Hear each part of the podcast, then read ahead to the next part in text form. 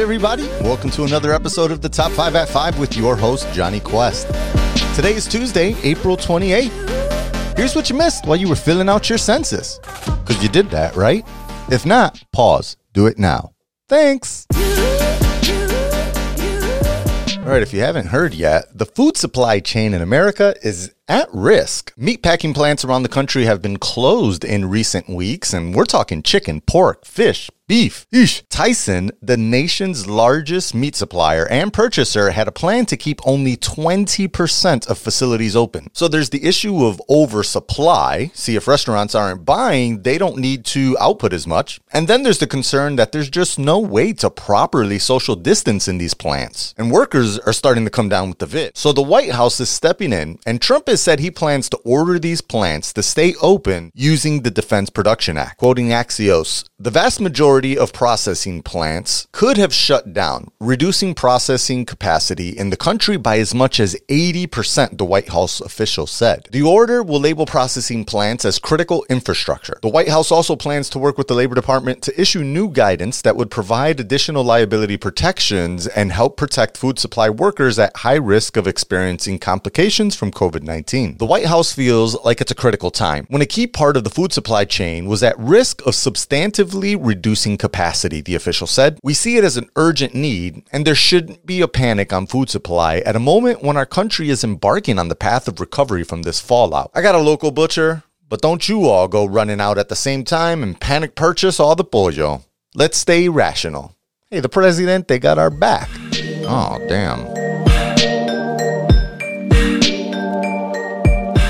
Schooling at home sucks. That's what the students think. It's what the teachers think, and now some school districts are just kind of giving up completely. Washington, D.C., as well as parts of Georgia, Texas, and others are planning to end one to several weeks early. From the Wall Street Journal, schools have struggled to launch remote learning for more than 50 million children across the country during the coronavirus pandemic in the largest experiment in remote learning ever. Among the issues they've encountered, not all students have internet access or have parents available to help, causing concerns about inequity. As a result, many districts haven't required schoolwork be completed or graded. Student participation, when schools are even able to measure it, has often been below regular attendance level. The Bibb County School District in Macon, Georgia is ending school Friday for about 21,500 students three weeks early. We're living in the middle of a global pandemic, a mother of two said. If your child is having a meltdown and scared because of what's being seen on the news, maybe the spelling words can wait, end quote. Meanwhile, in New York City, Mayor de Blasio announced a new grading policy for the rest of this year. Grades K through 5 will get a MET standards or needs improvement.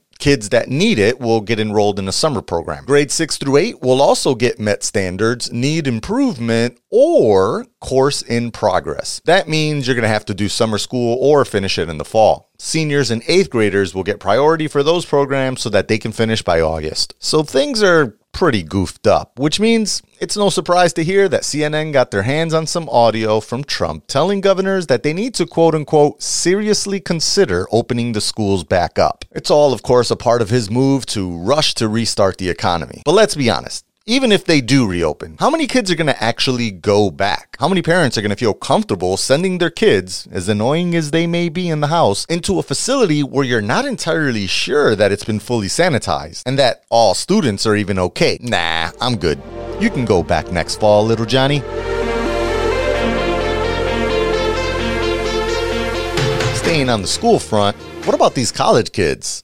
How many seniors are going to miss out on their in person graduation ceremony? Well, lots of schools have postponed that to the winter, which is nice, but it's not the same. So, of all companies, Facebook has decided to step in here and provide everyone a virtual graduation ceremony, and they've got quite the lineup and keynote speaker. Quote The social media platform announced today that it'll stream a live graduation event on May 15th over Facebook which will feature a commencement speech from Oprah Winfrey, as well as smaller speeches by Awkwafina, Jennifer Garner, Lil Nas X, and Simone Biles. Miley Cyrus will also perform, and although the show will be broadcast over Facebook, select clips will also show up on Instagram too. Starting May 11th, that same account at Instagram, will host senior related content like senior superlatives and portrait showcases. Instagram itself will be getting some product updates too, including a graduation countdown sticker, celebratory sticker pack, music stickers that connect to graduation songs, new AR effects, and a custom hashtag page for graduation 2020. End quote. So if you happen to score Oprah for your graduation ceremony commencement speech, eh, you're winning. So cheers to the class of 2020. It'll be one you'll never forget, that's for sure.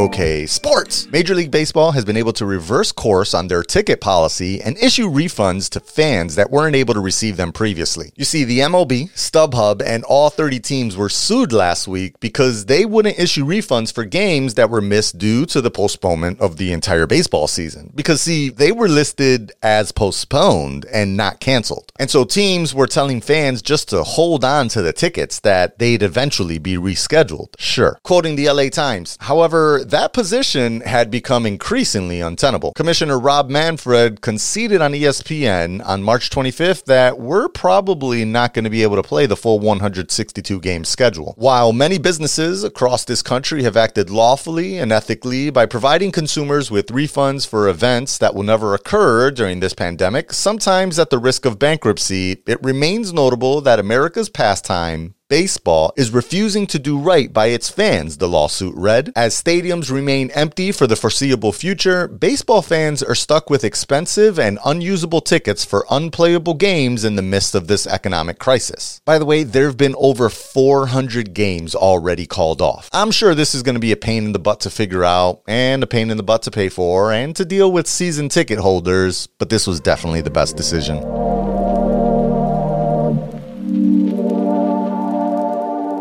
Looks like the world of cinema may have some real concerns here to the video on demand market. See, Universal released Trolls World Tour direct to video and bypassed the theater during the vid. We talked about this a few weeks back. Well, it's paid off for them. They've gotten almost 5 million rentals and earned close to $100 million in rental fees. That's a pretty sweet box office for a stay at home experience. See, studios have to split tickets evenly with theaters, but they get to keep 80% of rental fees. And for this movie, it was 20 bucks to rent. Budgeting for this flick was only $90 million compared to the original, which cost them 125. So they're already up. And on Monday, the same studio announced that Judd Apatow's new Pete Davidson led comedy, The King of Staten Island, would skip its planned June 19th theatrical release and premiere on demand demand instead. So is this going to be the next thing in film? Or is this just the result of an audience that's kind of forced to be at home and having the convenience?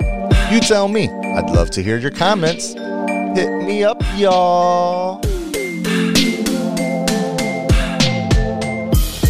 Well, my beautiful people, those are my top five news stories of the day. Okay, so did you guys get to see that Good Morning America reporter yet that chose not to wear pants for his on screen time? Yeah, he just rocked the top half of the suit. It's freaking hilarious because the camera was set too far back. So the entire time you could see his almost naked thigh. I mean, oh my gosh. And then Amy Robach, who he was speaking with back at the studio, she noticed and her face, oh man, it's great. Check it out in the show notes. Uh, so, yeah, remember to wear pants for your next conference call. Or just make sure you swipe your camera cover over to close. Well, as always, remember to stay focused, proud, and dedicated. I got you with the news.